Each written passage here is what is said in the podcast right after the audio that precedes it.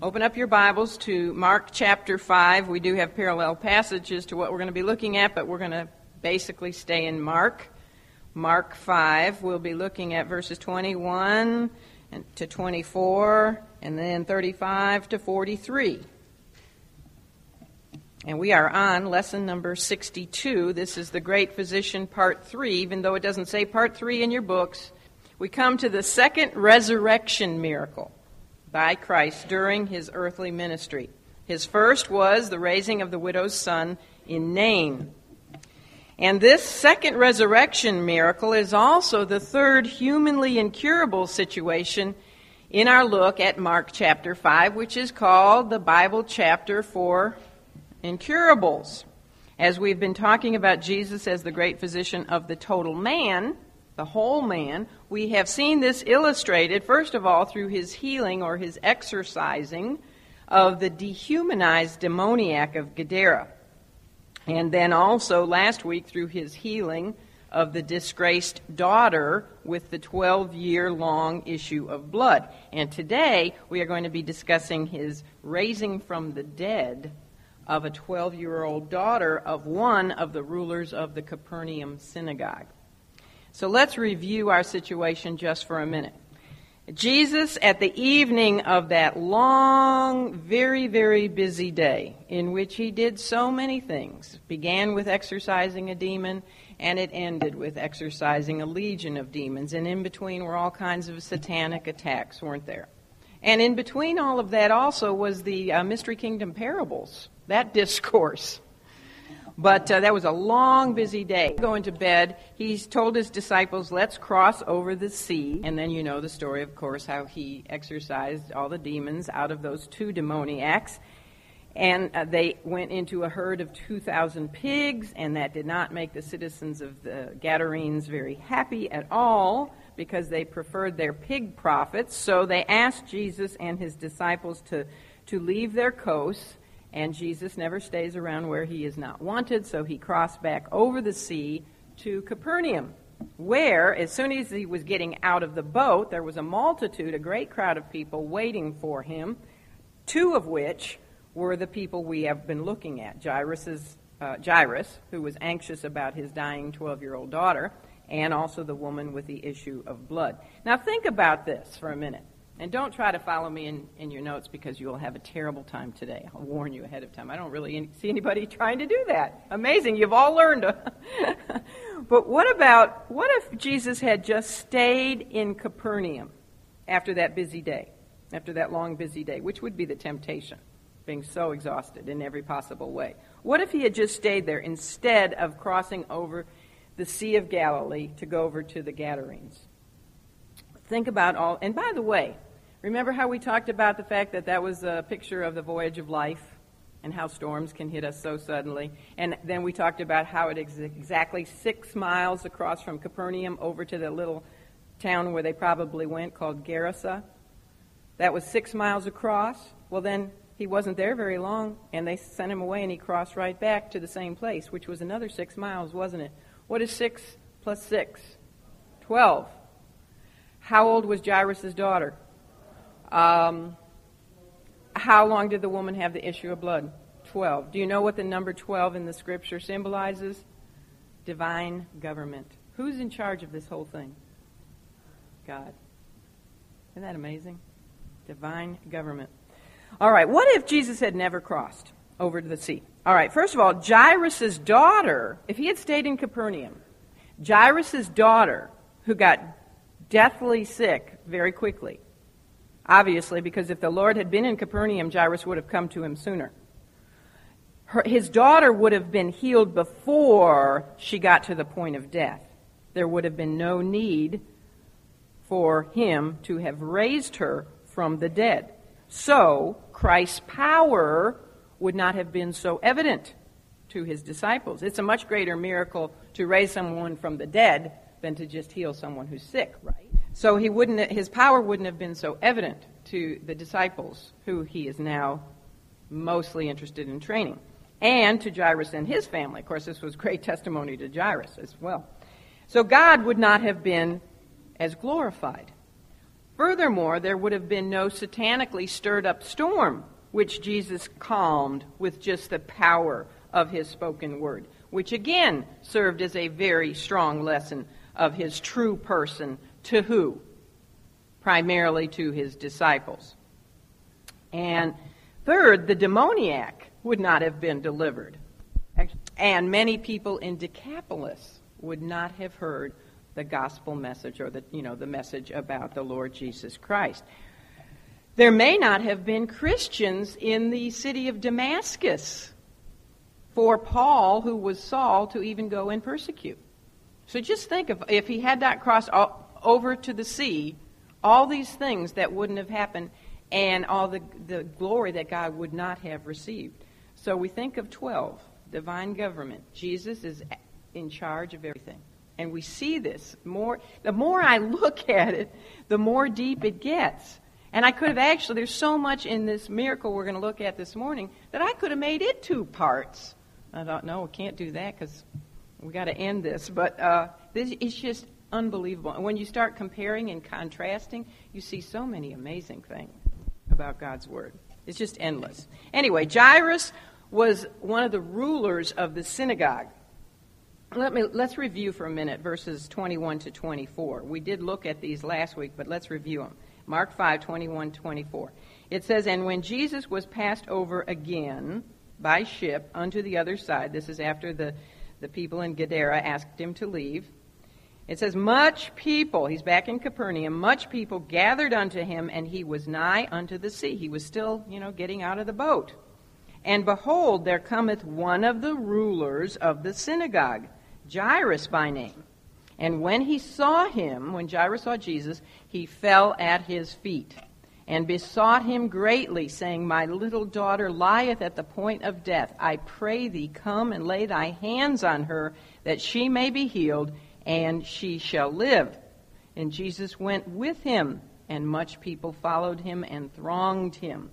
And then, of course, in verses 25 to 34, we had that parenthetical miracle where he stops along the way and deals with the woman who had the issue of blood for 12 years.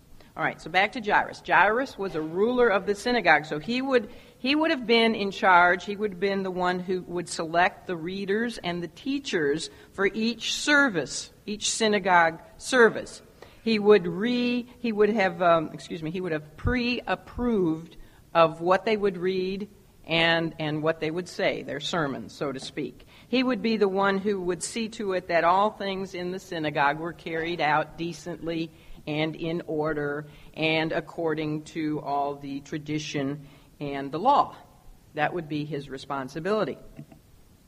We note that just because a man has a prestigious position in, we could say, the local church rather than the synagogue, does not mean that that person is free from trials and troubles, right?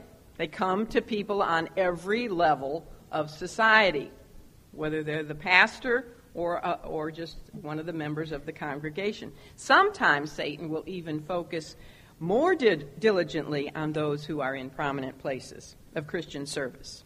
Because if he can attack their testimony and if he can attack their faith, then he can also pull down others who look to those leaders for their strength and for their examples. And have not we seen this to be true many, many times? So we need to pray for those who are in leadership positions in our churches. We need to pray that the Lord would put a protection, you know, hedge of protection around them, keep them from temptation, keep them from the evil one. It's very important, especially in this day and age. So Jairus, Jairus was a ruler of the, the, uh, the local synagogue there in Capernaum. And there wasn't a synagogue on every corner. There was just one. There was one synagogue there in Capernaum. And it was, it's a, it was a big one been there and saw, I've seen the ruins of it. Now, this was the same synagogue which was financed by who? The Roman centurion, who servant, his servant, was healed by, by Jesus at a distance. He had, and that man was told, you know, that he had great faith. Jairus is the fourth man with this name found in the Bible, which is a bit of trivia, but it's interesting. The name Jair J A I R is found three times in the Old Testament. And um, I won't get into who they were. One was a judge of Israel for 22 years, one was a cousin of uh, Mordecai. But anyway, we won't go there. So his name, now this is really interesting. His name means God will awaken. God will awaken. And that is significant in light of this account regarding Jairus' dead daughter. And we'll get back to that in a little bit. Now, what do we learn about Jairus in these first several verses? What do we learn that we haven't already discussed? I mean, we've discussed his name and what it means, and we've discussed his position in the synagogue. What else do we learn about him? Well, we learn of his reverence and his respect for Jesus. He fell at Jesus' feet, right? Remember how many, we're seeing all of them fall at Jesus' feet. We saw uh, the demoniac fall at Jesus' feet. The woman with the issue of blood fell at his feet. And now here, Jairus falls, falls at the feet of Jesus. Where's the best place to be? At the feet of Jesus. Matthew 9:18, one of the parallel passages to this account tells us that he worshiped him. Now, to show this kind of honor and respect, Jairus, the ruler of the synagogue, had to take a very humble position before Christ. He was a ruler in the Capernaum synagogue. Just think about that. He was the, rep, the local representative of Judaism. He, he was appealing and he was falling down before a man who his own peers had rejected. The official delegation, I know it seems like a long time ago, but it was just the previous day in the Lord's life that busy day. This is just the next day.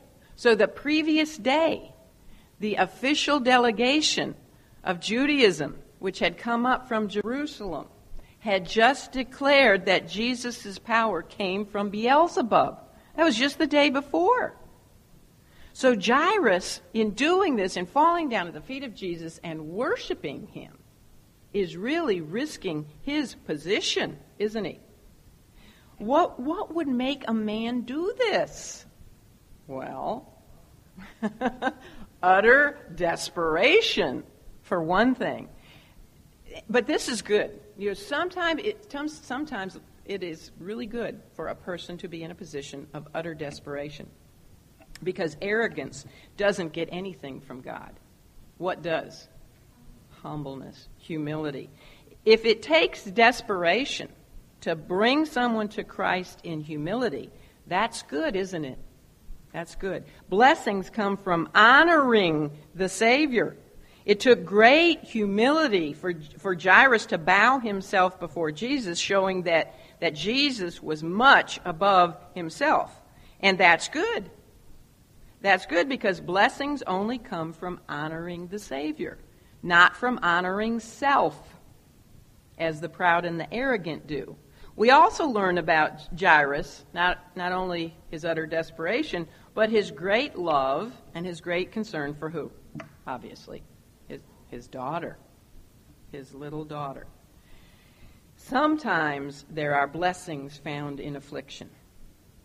We don't want them, we don't ask for affliction, and we don't ask for trials like this. This is a horrible trial for any parent to go through. But when they drive people to Christ, there is a definite benefit to them. While it's difficult to see the blessings, you know, during the afflictions and during the trials, yet they are intended what? We've talked about this so many times, seems redundant, but those trials and afflictions and heartaches are intended to draw us closer to the Lord Jesus Christ. Did the storm draw the disciples closer to the Lord Jesus Christ? Yes, they had reverential fear for him at the end of the storm after he calmed it, much more than they'd ever had before. Did the, uh, did the storm, I mean, did the trial and aff- affliction uh, draw the demoniac closer to the Lord Jesus? Absolutely. He became the first recorded evangelist to the Gentiles. Did the affliction drive the woman, the bleeding woman, closer to the Lord Jesus? Absolutely. And same thing here with Jairus, as, as we're going to see. He'll, he's, he's, fall, he's at the Lord's feet right now, which he would never have been without the affliction.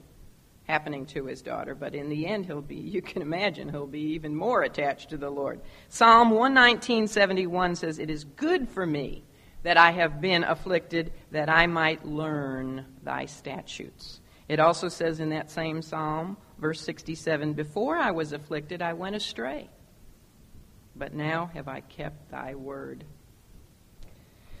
All right, another reason Jairus may have been or would have been, uh, possibly would have been willing to reverentially and humbly appeal to Jesus and fall at Jesus' feet with regard to his uh, daughter would be his probable friendship with the Roman centurion.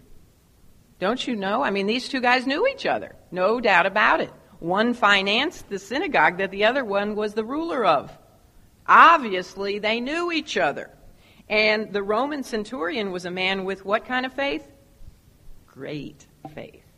So if he had great faith, don't you think he talked to Jairus about what had happened in his life and how his dying servant boy, who he was very attached to, had a great affection for, had been healed even at a distance. And don't you know that this had to have boosted Jairus' faith in Jesus as well? So Jairus not only showed respect, but he also showed much resolve in his request of Jesus. We're told in Mark 5:23 that he besought him greatly. He wasn't just going to give up. He he was fervent. He, there was zeal and earnestness in his appeal. Put yourself in his shoes, you would too, right? In that situation, absolutely. I would do whatever it took. Stand on my head, roll, do cartwheels, whatever it took.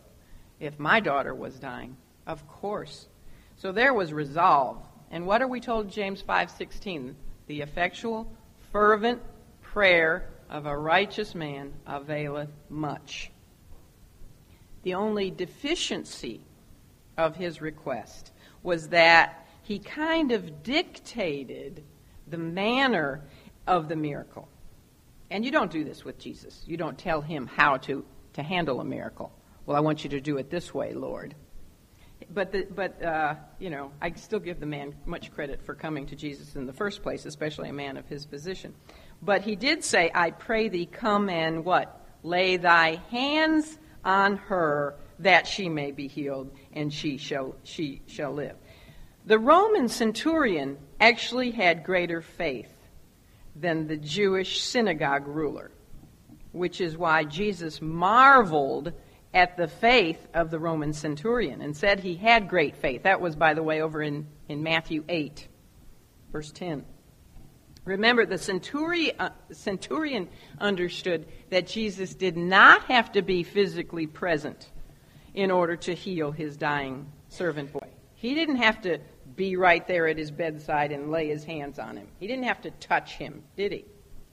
His faith was greater. Jairus, however, believed that Jesus did have to come to his house and lay his hands on his daughter. But the centurion had said what? And I always, I love this. He said, Speak the word only, and I know my servant will be healed. That's why it was great faith. In spite of all the spiritual advantages that Jairus had, think of spiritual advantages that he had, the ruler of the synagogue, who could go to the, the the Old Testament scriptures any day of the week.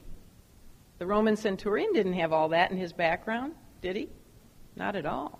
So think of the advantages that Jairus had over the Roman soldier. Yet the Roman had the greater faith. Isn't that so typical of how we find things yet today? Sometimes we find strong faith, great faith, in the least expected places. This was certainly the case with the Gadarene demoniac. I mean, how many people who knew that, who knew that fella before Christ, how many would ever have thought that such a wild, crazy, possessed man would ever wind up being the first recorded evangelist to the Gentiles? You would think it maybe would be, you know, if Jairus had a son, you would think it would be Jairus' son, the pastor's son, perhaps but certainly not some wild, possessed, crazy person.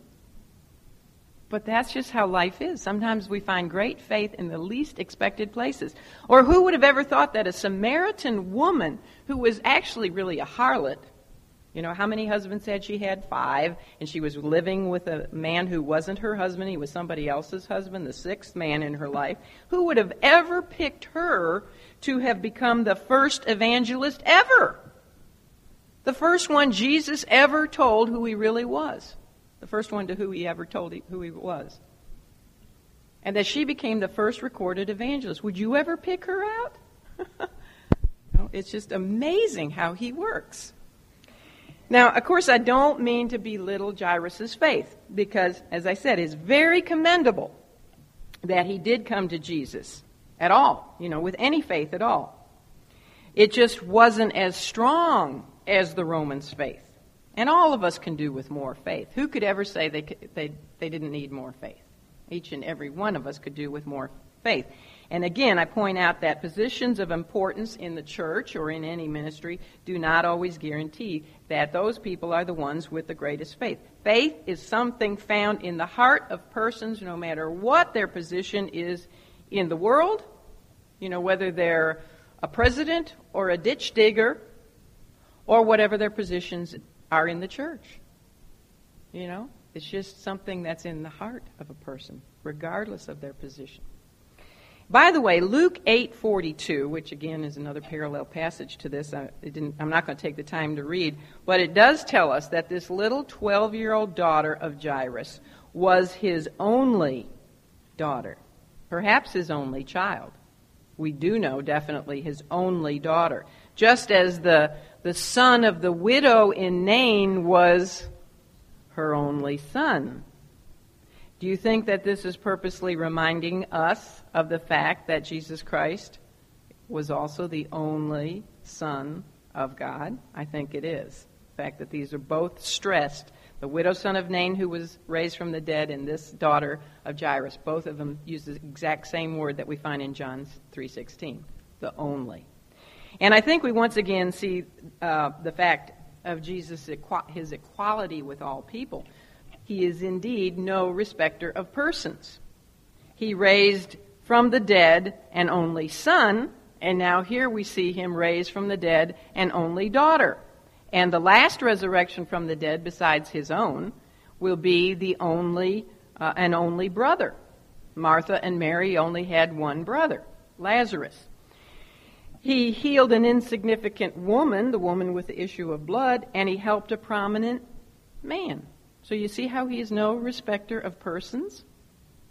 Now, the two miracles of the healing of the, a woman with the issue of blood and Jairus' only daughter are, are not only given together, you know, one inside of the other one. We, we told you last week that the woman's healing was actually parenthetical but they are also purposely connected by the Holy Spirit in other ways, some of which we mentioned last week. And the Holy Spirit obviously put these two miracles together in the way that he did so we could see some of these connections. Um, Jairus was a leader of the synagogue, right?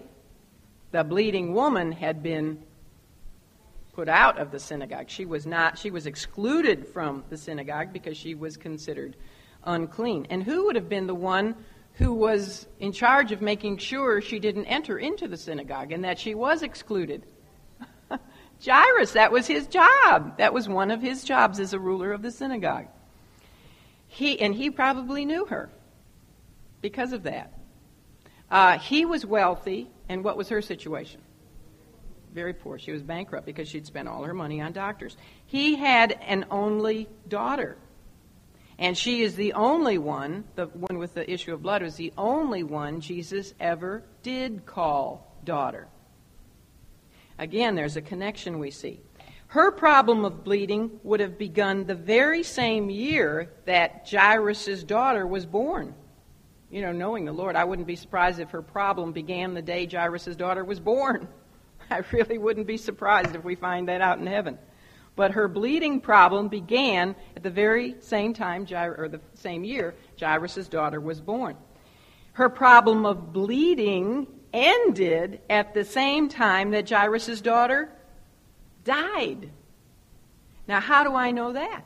Well, I know that because Mark 5:35 tells us that it was while Jesus was yet speaking to the woman that Jairus got the dreaded message that his daughter had actually died. Now, they were a little distance yet from Jairus' house, not too far because everything in Capernaum is relatively close. But while the woman was telling all that had happened, uh, or even while she reached up and, and touched one of those little tassels on his shawl, the daughter, maybe the same minute she felt the, that she was healed, the daughter died. I wouldn't be surprised about that either at that same moment. But anyway, then, then he's talking to the woman for a while, right? He's having a conversation. And if a woman told all that had happened, it probably took a while. Just long enough for the messengers to get from Jairus' home. So, I, you know, that, eh, that's amazing when you think about all this. All the physicians couldn't help one of them, and all the religious power couldn't help the other. You know, one was a religious person, and don't you know he probably had all his, his religious buddies get together and have prayer time, but nothing happened. She, she didn't get any better. So we find, we find that both, both of the problems of the bleeding woman and of Jairus' situation got worse before they ever got better. Same thing with the storm. See, this is where my mind traveled. That's why it takes me forever to get through these lessons. About how the storm got worse. It had to get to the very part where they were just about to perish before the Lord did something. Do you feel like that in your life sometimes? It looks like it has to get right to the very end where you're just about to perish. But He doesn't give us more than we can bear, does He? And same thing with the demoniac. His situation got worse before it got better. At first, they had him in, in fetters and chains. But they couldn't even constrain it. You know, he broke them, so they finally just let him go, and he was wild, cutting himself and everything. His situation got worse before it got better. The, uh, the woman's situation got worse, we told. You know, she went to all the physicians, spent all her money, but she only got worse. She got worse before she got better. And Jairus' de- daughter definitely got worse, didn't she? You can't get much worse than she got. She died. Happy birthday. Also, both of them were also encouraged by the Lord Himself to go all the way in their demonstrations of faith. The woman would have snuck away privately, wouldn't she? She didn't want anybody to know about her situation. She'd been healed, but she wanted to sneak away. But Jesus encouraged her to go all the way with her demonstration of faith. He called her out to make a public confession of her faith. And by doing that, she received added blessings, didn't she? We talked about some of those, one of which was the fact that she was the only one in the, in the Bible who is called daughter by the Lord Jesus Christ. And so, too, the Lord encouraged Jairus after he got word that his daughter died by saying, Be not afraid, only believe. And then going on with Jairus to his home, where Jairus also received added blessings. Think about what the delay must have been like for Jairus you know, this delay with this woman. They're here, you know, he's got Jesus. He waited for him to come across the storm. Come on, come on, Lord. Lord finally, you know, barely gets out of the boat, and Jairus says, You got to come to my house. My daughter's dying. And now there's this delay with this woman. Just think what that would have been like for Jairus. Even though the Lord Jesus immediately consented to go with him to see his daughter, you know, knowing, of course, that he didn't have to, could the Lord have just spoken a word right there? And the daughter would have been healed? Or could he have just thought in his mind, you know, for the daughter to be healed? He could have done that. Um, but, but he chose not to. For Jairus, the delay with the woman must have been pure, pure agony. If you think, you know, put yourself in his place. And this, I thought about this too. This might have been one of the reasons for the disciples' comment. You know, maybe they were more concerned about Jairus when they said, you know, Lord, there's a lot of people around you. What do you mean, who touched you? Maybe they were thinking of Jairus. Let's get to his house, Lord. Forget this, whatever, who touched you business. Maybe that, you know, and they, they would think, well, Jairus is an influential person. Let's get going. Let's go to his house. All right, so say your child was dying in the hospital and you got, you got word about it and you knew whatever, maybe there was some rare disease that the child had. You, you got word maybe from the school that they had to take your child, and oh, this is awful to even think about, but child was in the hospital, and you knew that there was only one physician who could save his or her life. and you knew that this physician was not at the hospital, but this physician was somewhere else. But you found out where he was, and you went to that place to get him. And then, let's say, you know, in order to keep this sort of a modern account, this modern account in line with what actually happened to Jairus, um, let's say that you're on the way in a car, you know, and you're, and you're rushing to the hospital, and there on the side of the road is an accident. Now, you can just look at it and see that it's, it's nothing very bad looking at all. You know, it's just a, a bumper bender kind of a thing. But your physician insists on stopping and spending time uh, talking to one of the ladies in the accident and putting some medicine. She has a, little, a cut on her knee, let's say. And so he, he takes time and he's putting medicine and a band aid on her knee. And he's talking to her, just taking his time. He seems to be in no hurry at all. And he's totally focused on this woman and not on your situation or on your dying, you don't think he is, you know, thinking at all about your dying child in the hospital. How do you think you would be doing in that situation? I know I would flunk with flying colors. I would flunk. All things considered, therefore, I would say that Jairus did much better than any of us would do, especially when the woman got to talking about her little testimony and told all the truth. You know, a man has trouble listening to a woman anyway, but in a situation like this. But we don't hear him interrupt the Lord at all during this entire incident. And if nothing else, I would say, that man has got some patience. You see, the Lord was teaching Jairus some lessons through this delay, just like in our, our life situations. Does he teach us lessons through, through delay? Lessons through delay? Oh, does he ever? Do we like delays? We like our prayer requests made, you know, answered right away. But he teaches us a lot through delays. Uh, if we're willing to be still and learn. He taught Jairus patience and he taught him unselfishness. Often, when we are so burdened down with our own problems and what, with what is going on in our own lives, we fail to give time and effort to help reach out to others in their problems. Divine delays help to improve our unselfish consideration of other people. Selfishness is, of course, not a good character quality. Did you know that? It's not good. Do we all battle with it? Oh, yes. Forcing us to be involved with other people's problems, as Jairus was forced, you see, to stand by and learn about this woman's problem, helps us to fight our own natural tendency towards selfishness. And this was a big test. This was a big test. Furthermore, Jairus learned a very valuable lesson about waiting on the Lord. And uh, you know, a need for patience, waiting on the Lord, waiting on the Lord, waiting on the Lord. I even have a cross stitch piece that I did about waiting on the Lord. I have it in my kitchen and I look at it every day because we all needed to need to be reminded to wait on the Lord. It says, "They that wait upon their, the Lord shall what? Renew their strength." Also, as mentioned, Jairus' faith showed a flaw. There was a flaw in his faith in that he thought Jesus had to be present and had to actually touch his daughter in order for her to be healed.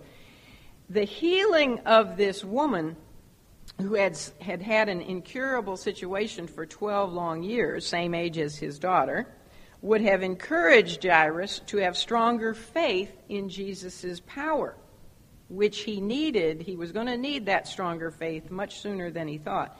Just think how much the Lord's words spoken to the woman right at the time, right at the very time Jairus got word about his daughter's death, think about the words that Jesus was speaking to the woman with the issue of blood, how they would have helped to encourage Jairus' faith right at the moment when he was going to need them.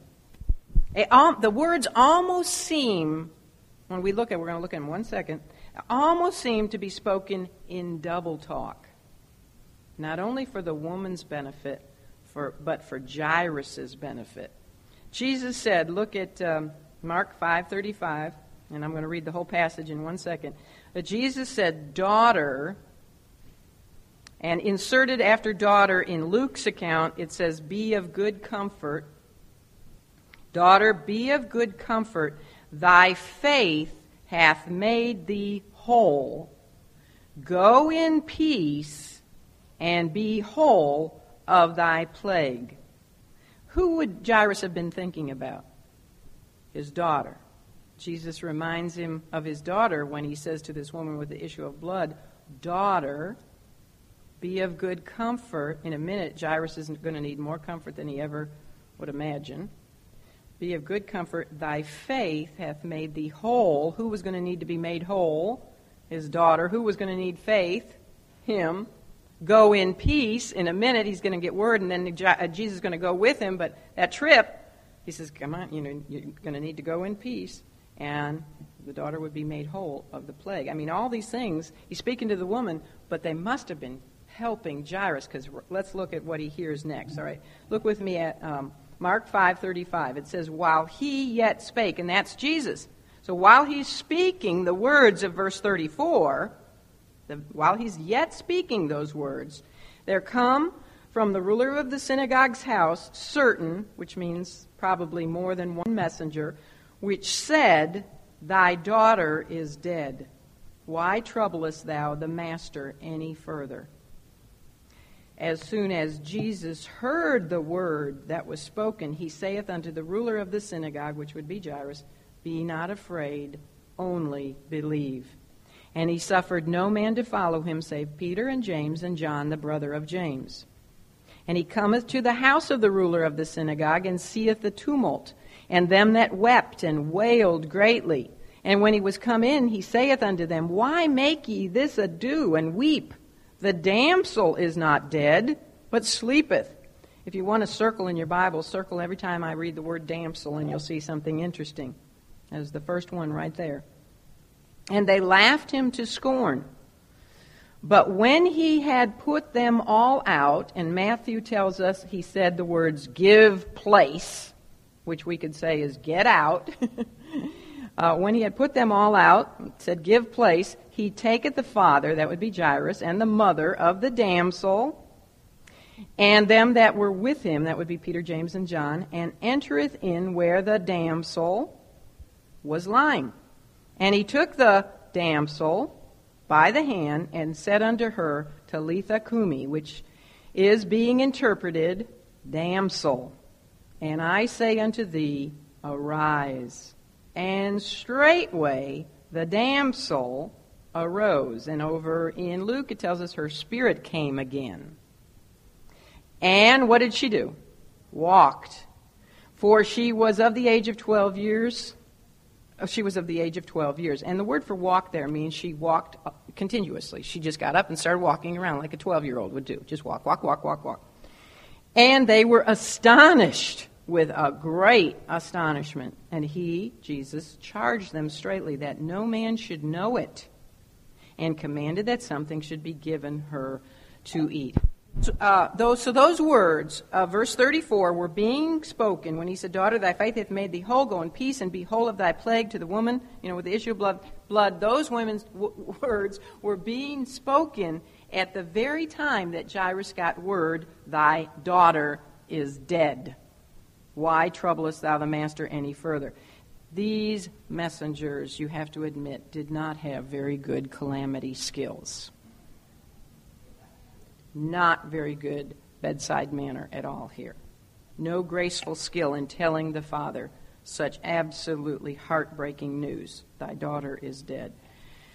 Furthermore, their advice was also seriously deficient. They were no encouragement at all to Jairus when they said, Why troublest thou the master any further? They only really, and this is what society can do. Sin, what can sin do for a person? Eventually death. What can society do? Well, they only encourage, unregenerate society only encourage Jairus to give up all hope and to cease from his effort to seek help from uh, Jesus. Miserable comforters were these his fellow man. Makes me think of Job's friends. Sin had brought the ultimate sorrow, which is death, and society had nothing whatsoever to offer except giving up all hope, dealing with the sorrow, and then burying the girl. Now, if these messengers had not heard about Jesus and all that he had been doing right there in their very area, including having raised the young widow's son down in Nain, which was only 20 miles away, then it would have been more understandable for their response here. But no one could live in Capernaum and be a friend of Jairus, which obviously they knew Jairus, they were his friend, and not have heard of the miracles of Jesus of Nazareth. They had to have heard of his many miracles. And the Roman centurion's miracle, you know, for his dying servant boy. They would have heard about that. If they knew Jairus and were a friend of Jairus, they knew about the Roman centurion. They would have known about the healing of the man with the withered hand because that took place right there in that same synagogue. They would have known about the healing of the deaf and dumb demoniac, which had just occurred the day before. Seems like a hundred years before, but it was just the day before. And uh, they would have heard and known about the healing of the paralytic lowered through the roof of probably Peter's home. And they would have known about the instant and complete healing of Peter's mother in law. And what about the storm? Capernaum was right there on the Sea of Galilee. If there was a storm here in Sanford, don't you, doesn't everybody in Sanford know about it? If there was a tornado that came through or some horrible storm? And that had just been the night before, and there had been other little ships on the sea. Don't you think everybody came back immediately about the report of what Jesus had done? They could see him stand up in the boat and say, Peace be still. They knew there had been an awful storm, a very, very bad storm, and all of a sudden instant calm. So we could excuse the messengers if they hadn't heard so much about Jesus. But even still, Jesus was a man, a spiritual person. He was a rabbi. At least they could have said, you know, instead of saying, Why troublest thou the master? They could have said, Well, you know, at least he could maybe have prayer for you or something, or be a comfort and go back to the home. But they said, Why trouble him any further? What were they? They were unbelievers. Why, why should we trouble us, thou, us, the master? because He is our refuge and our strength, a very present help in time of trouble. We should trouble. And his, is He troubled by our problems? No, He is never troubled when we bring to Him our circumstances and our heartaches and our sorrows. He is never, ever troubled by our concerns and by our prayers. So the messengers brought Jesus, uh, Jairus terrible news and with terrible, a terrible way that they did it, really. The worst news, can't you imagine? This was the worst news of his entire life. His precious little one, his little lamb, his one and only daughter, who was just at the point of becoming a young woman, was gone. She died. Too late. That's the bad news of mankind, isn't it? We're all dying, and we all will die. But there is the good news of the Savior. And just as soon as Jesus heard the word that was spoken, I think it's interesting. He was yet speaking, and yet he also heard. Doesn't that speak of the omniscience of Jesus? He can be talking and hearing at the same time. As soon as he heard the word that was spoken to Jairus, he saith unto the ruler of the synagogue, be not afraid, only believe. With a simple twofold command from the Master, Jairus was perhaps able to ascend from the depths of fear to the heights of faith. Maybe the Lord would do for him as he had done for that widow's son down in Nain. There was now this precedent, wasn't there? He had done it before. Maybe he would do it again. And there was also the hope in that Jesus didn't turn back and leave Jairus. Did he? He didn't say, oh, well, that's that. It's too late. He, he kept on going with him. He set forward to continue to Jairus' house. We need to remember that when everything seems to be going against us, who has not left us? The Lord has not left us. He will never leave us nor forsake us. He has heard all that has been going on in our lives. He knows all that is happening to us. He hears it all. We need to remember that divine commands are really divine comfort. Here he gave two commands but they were really divine comfort. And the old devil would tell us that the commands of God are enemies, you know, restricting us and, and our fun. But our divine, divine commands are enemies. No, they're really divine commands are our friends. They are there for our own protection and also for our comfort. The miracle of raising Jairus' daughter, did you know this? It is the most command filled miracle of all the miracles of Jesus Christ. There are more commands given in this miracle than in any other, and I probably shouldn't have you count them because you'll come up with a different number. but there are seven or eight. It'd be interesting if there's seven because that's the number of perfection. It also would be interesting if there are eight. I think there really are eight because I don't think the commentaries inc- included the one where he said give way to the um, to the uh, mourners. Yeah, but if you count that, there's eight, which is also good because eight is the number of resurrection, and this is a resurrection miracle. Anyway, the first two commands were given to Jairus right after he received word uh, you know, that his daughter had died. That awful, awful word. One command had to do with fear, be not afraid, and the other command had to do with faith, only believe. You know all of the situations in our last three or four miracles had a lot to do with Jesus overcoming fear? You think back to the storm. Were the disciples fearful in the storm? Oh, yeah. They're very, very fear- fearful. Uh, what about the, um, the whole city of uh, Gerasa? Were they afraid? They were very much afraid of the two wild demoniacs. No one could even pass by them. Were the um, demoniacs themselves afraid? Yes, they would have been afraid because they were filled with demons. Were the demons afraid? Oh, yes, they were very afraid about the arrival of Jesus. People without Jesus, and of course that includes all of Satan's realm, have every reason to be fearful. Those who come to him, however, need fear nothing. God hath not given us the spirit of fear, has he? But of power and of love and of a sound mind. Their fear of what nature or what their fellow man or what Satan's realm or what death itself can do to them in each one of these cases was replaced by faith. And the woman with the issue of blood, wasn't she also? We found her fearing and trembling, and wasn't that replaced by her faith in Jesus? So it's interesting that now we find Jairus too was fearful after hearing, and who wouldn't be, after hearing about his daughter's death. So Jesus gives the command of comfort. He says, Be not afraid. And then he deals with stretching Jairus' faith. Only believe. Belief never, unbelief never brings comfort to anyone. Unbelief does not bring comfort. The messengers who brought Jairus the bad news were unbelievers with regard to Christ's person and his power. So they brought no hope. Unbelievers can't bring you hope when you're facing a calamity in your life, can they? They can maybe say, Oh, I'm so sorry. I'm so sorry. But they can't bring you any hope. They can't give you any assurance. They can't give you any comfort. But faith is altogether different.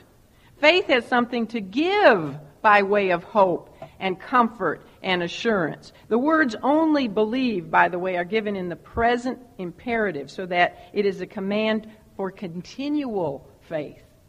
Only believe and keep on believing. It's sustained faith, even in the presence of death itself. If you've lost a loved one in the Lord, guess what? Keep on believing, keep on having faith, because one day you're going to see that one again if you yourself know Christ. That's what we have as Christians. Isn't that a whole lot better than what the world has? No comparison. Well, following the two commands, the Lord gave a promise. And this is found in Luke 8:50. Fear not, it's not found in our Mark text. He says, after he says, Fear not, believe only, he says, This is a promise, and she shall be made whole.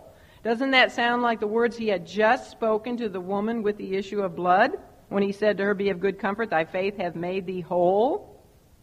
He said, you know, Fear not, believe only, and she, your daughter, will be made whole. Notice that is no partial promise. Jesus specifically said that the daughter would be made what? Half? no, whole. This would not only be a raising from the dead, but it would be a complete restoration back to health. And we see that when she starts walking around walk, walk, walk, walk, walk. She would not come back to life and remain for some time on her sick bed. He always does a complete work. When Jesus works, it's always complete. A finished, complete work is the only performance that, he, that is satisfactory to him. And that is how we should be as well. You know what? He's going to complete his work in each and every one of you one day, and in me. And one day he'll say, It is finished. So the Lord sent everyone away except, now this is the first time he singles out just his three inner circle men Peter, James, and John. This is the first time we see that they're the inner circle. He'll do it again on the Mount of Transfiguration, and he'll do it again in the Garden of Gethsemane, but this is the first time. All three of those situations have to do with death. I think it's in your notes, so I won't go over that. When they arrived at Jairus' home, they found that the professionally paid mourners and musicians were already there. They didn't waste any time. Jairus was a prominent person. They knew his daughter was dying. The minute she died, boom, they were there. The words tumult and the Lord's word, that's in verse 38, and the Lord's word ado, you know, what's all this ado? They come, those two words come from the exact same Greek word which describes a noisy uproar of persons wailing. It, it talks about a clamorous multitude of riotous persons. Both of those words, tumult and ado. In this case, it spoke of the loud screeching and wailing by women who were hired mourners. Made it, they made a, can you imagine doing this as a profession? They made a profession of their ability. They were, they were gifted mourners. they had a special ability to show grief by way of ostentatious noise. Now, I don't know, maybe, maybe nobody in here can identify with what was going on here, but I can. Have any of you ever been to a Greek Orthodox funeral? Or I should say the, the wake, they call it. The, you call it a viewing. Have any, is anybody? I'll, I'll never forget. The very first one I ever went to was my grandfather's, my Greek grandfather, the one who's from Corinth. Those of you who don't know, I'm a Corinthian, which isn't too good. but uh, it was awful. I was about 21 years old. My grandfather had died right in my living room. Uh, he had just been sitting at our table eating dinner, and uh, he actually got up to go use the bathroom facility and died there of a heart attack. It was horrible because as he was dying, he was seeing things we couldn't see, and he was screaming, and it was awful. He was unsaved. But at his funeral, they had these women, these professional mourners, and they wailed and they screeched and they carried on. And I was at another Greek funeral um, in Southern Pines when I first came down here, and I'll never forget. It was actually the daughter of a woman who d- had died, but the daughter was like in her 70s and her mother was still alive. She was in her 90s, but the mother was on the front pew doing this the whole funeral, and all the, the southern people in the church were just shocked. you could just say, "What is going on?" Because you know we're we're always quiet and proper in church, especially in a funeral. But this woman was wailing and shrieking and crying out, and it's horrible. It is really horrible. It doesn't give you a whole lot of comfort. It just makes your grief worse. Why do they pay them to do that? I don't know. I wouldn't want to pay anybody to do that. Would you want to pay anybody to do that? It was the custom. I think it still is in some countries in the Middle East. But such a, a show of grief certainly, certainly does not, it, it, it doesn't bring comfort to those sorrowing. It only adds to the sorrow. When Christ gave his reprimand question, Why make ye this ado and weep? He wasn't condemning those with broken hearts. He was condemning the artificial mourning that was going on. It was, it was a show that did not impress God. Didn't impress God. The loudest grief is not always the greatest grief or the most sincere grief. In fact, such grief is the product of unbelief, really. It is. For people who don't know the Lord, I guess you can understand why they would wail and carry on like this. heathenism conducts itself with this loathsome form of conduct, which is no help to the bereaved at all. What then is society able to do for the incurable problem of death? What are they able to do? Mourn, scorn, as we'll see next, and bury. Besides the professional female mourners with their wailing and their shrieking and their crying out very loudly the name of the person who had just died, and that's what they would do is say the name of the little girl over and over again. Besides them, there were also the mu- musicians who would be there, and they were also paid professionals, and they would be uh, uh, playing their instruments, mostly flutes, with uh, uh loud, loud and, and disharmony not harmony, but disharmonic, which again reminds me of Satan, doesn't it, to you? Loud and disharmonic. And third, there would be the tearing of clothing. The Jews had developed 39 regulations with regard to tearing their clothing. 39. Now, I can understand tearing clothing you know, if I was in this situation, I, I might feel like tearing my clothing. But to have 39 regulations about it would be kind of, well, for one thing, you had to be standing. You couldn't be sitting when you tore your clothes. Uh, there are 39. I'm not going to give you all 39, but another one was that the tear had to be directly over the heart. And if the mourner was the mother or the father of the one who died, it also had to be a big enough tear to put a fist through. However, it could be sewn up, and I thought, well, that's good. I wouldn't want chair right there.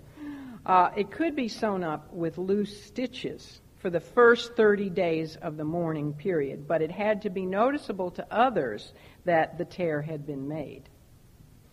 Now, because Jairus was a high ranking official in the synagogue and, and well off financially, there were probably many of these professional wailers that showed up. They all wanted to get their cut of the money, you know. And um, they came right away because the dead, remember we talked about this, the dead were washed and anointed and buried on the same day uh, as their death. So when Jesus and his three men, along with Jairus, entered into the house, he said, in effect, Why are you making all this ado? Well, that is exactly what he said. Why are you making all this ado? Why all this wailing? She's not dead, but is merely sleeping. As soon as he said that, we find the true emotion of these professionals.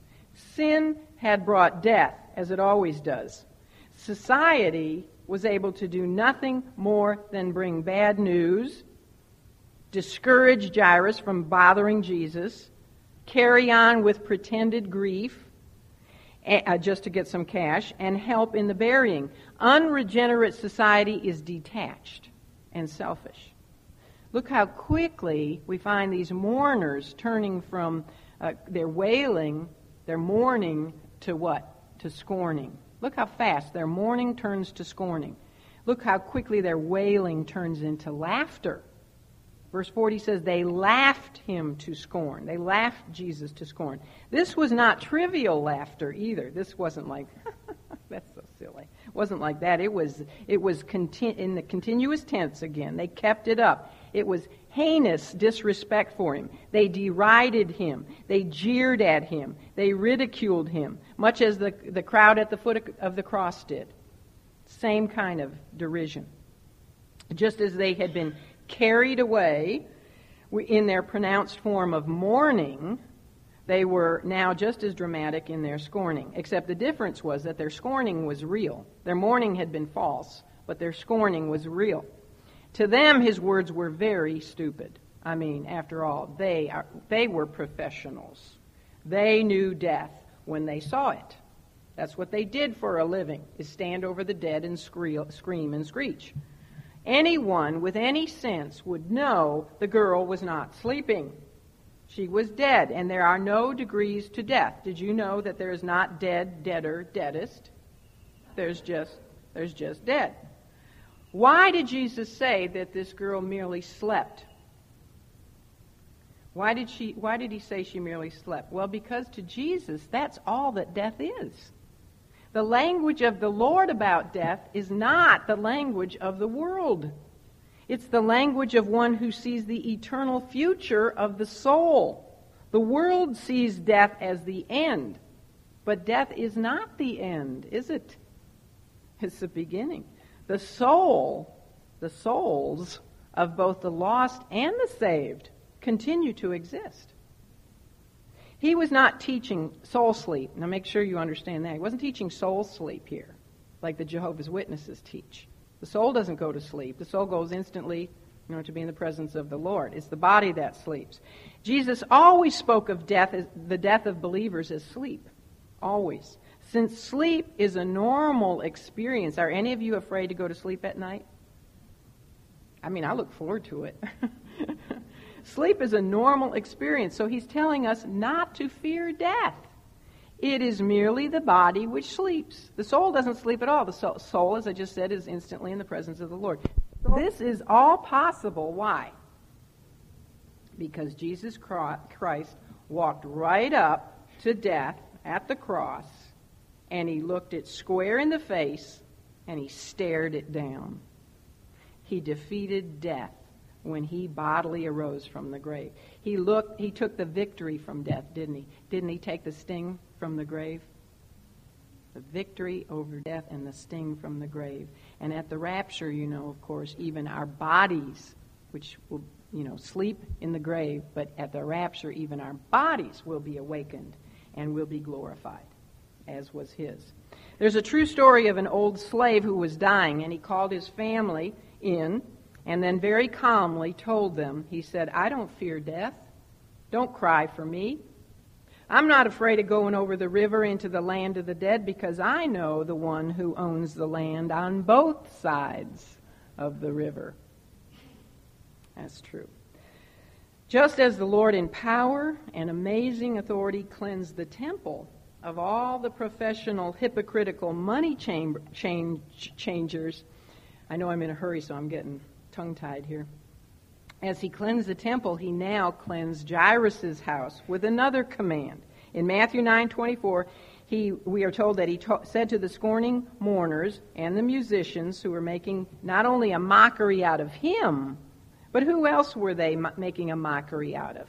They were making a mockery, really, out of the grief of the little girl's family.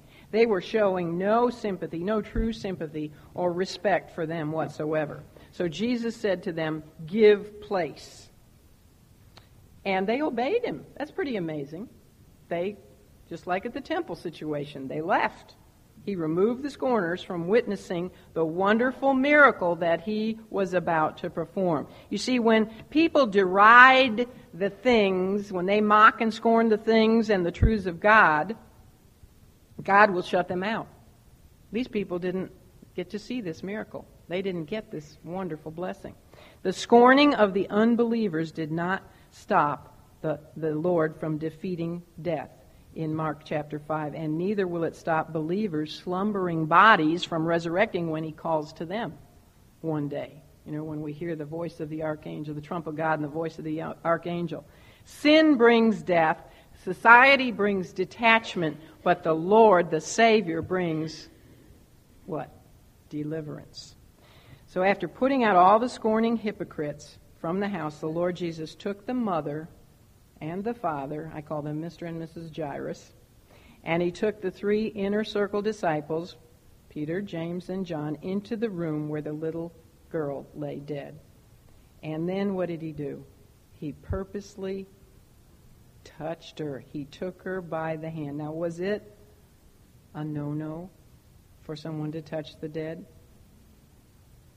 It, uh, the dead were considered unclean. Did he, Jesus ever neglect to touch people who were considered unclean? He had touched the, the widow's son of Nain. He had touched lepers.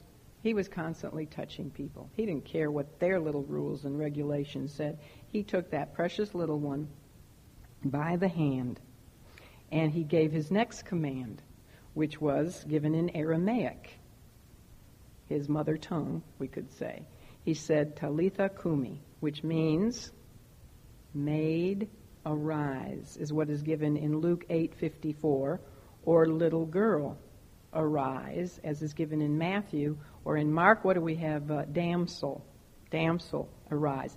It was a term of affection, something very similar to what her mother probably said to her every morning when she came into her room to get her out of bed. Little girl, Arise, time to get up. And what happened? Immediately, straightway, her spirit came again, Luke tells us. The damsel arose and she walked with no hesitation whatsoever. The little girl came back to life. She, op- she first of all, she would have opened her eyes, you know, full color, would have immediately returned to her skin. She got up uh, out of her bed and she began to walk. There was no period of recuperation whatsoever. Jesus had promised that she would be made whole, hadn't he? Does he keep his promises?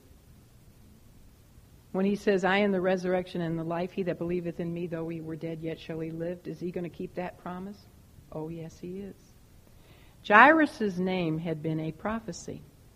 God will awaken. And now it had been fulfilled. God had awakened. She hadn't been de- dead, she was merely asleep, and he awakened her, just like her mother would do. The joy, can you just imagine this scene? The joy that must have filled that room. The scripture simply tells us that they were astonished with a great astonishment, which puts it mildly. I can just picture tears streaming down their faces, hugs, laughter with joy, unspeakable, awesome, reverential fear of the Lord Himself in their midst. And in the midst of it all, what does the ever practical Lord Jesus do? He gives yet another command, something nobody else would be thinking about at such a time. But he says, Why don't you give the little girl something to eat? She's probably hungry. She's been sick. Feed her. And this, you know, is how it is going to be one day for all of us who have lost loved ones in the Lord. One day we too, just like in this scene, one day we too will experience the joyous reunion with them. We will grab one another. We will hug one another. There'll be tears of great joy and love and relief and wonder I mean, just could you imagine? Get to see my mama again and my grandma. Some of you get to see your husbands. Some of you will see your children and your father. And Jesus, the great physician, is going to be there in the midst of us, watching and enjoying every single moment of it. Don't you know how much he enjoyed being in that room with the Jairuses?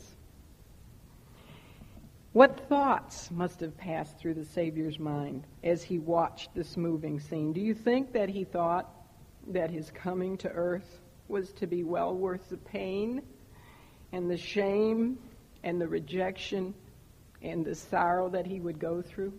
Do you think he thought it would be worth it when the scene would be repeated millions of times one day in heaven? He would experience what the joy, Jairuses were enjoying not just once, but millions of times over. And then, just like this scene, one day in heaven, when there's this great reunion, he's going to be just as practical. Because then he's going to ring the dinner bell and he's going to say, okay, it's time to eat. And we're going to have a great feast together with him at the feast of the marriage supper of the Lamb. Won't that be a dinner you don't ever want to miss?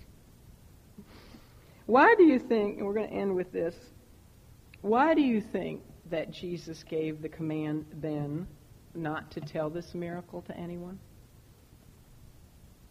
Anybody have a thought on that? Why would he do that?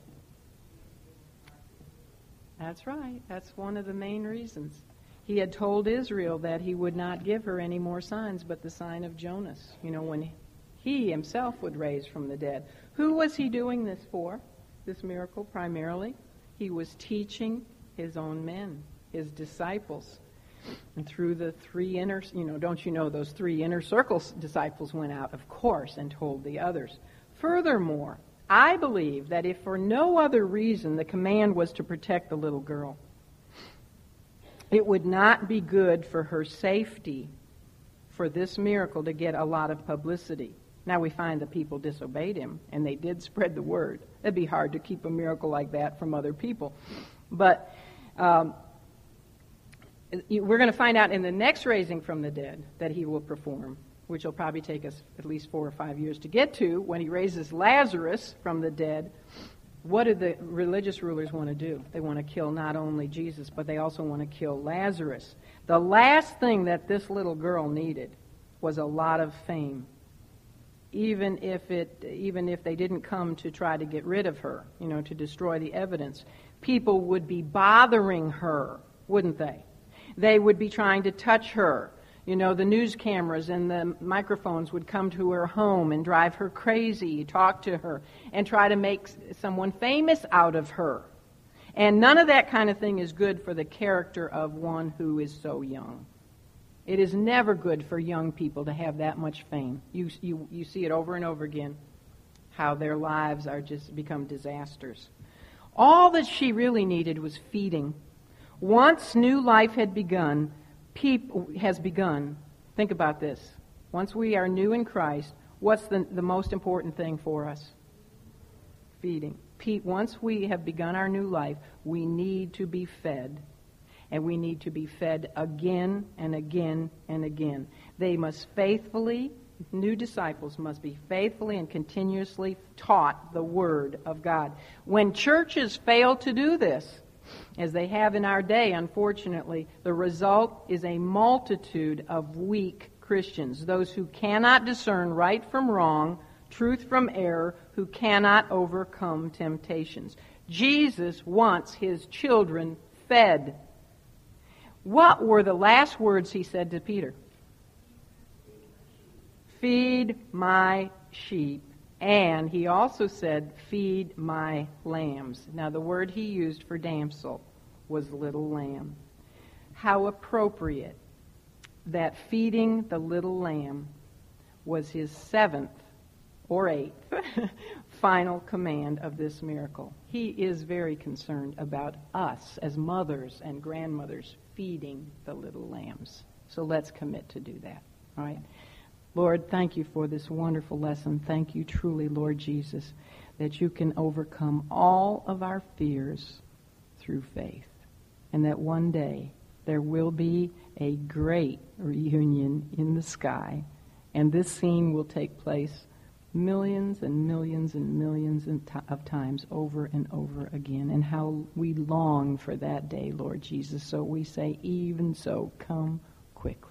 We love you. Now, watch over each woman, take her back home safely, and bring her back again next week with a heart full of a desire to share what you have done for her this year. For we pray in your name, Lord. Amen.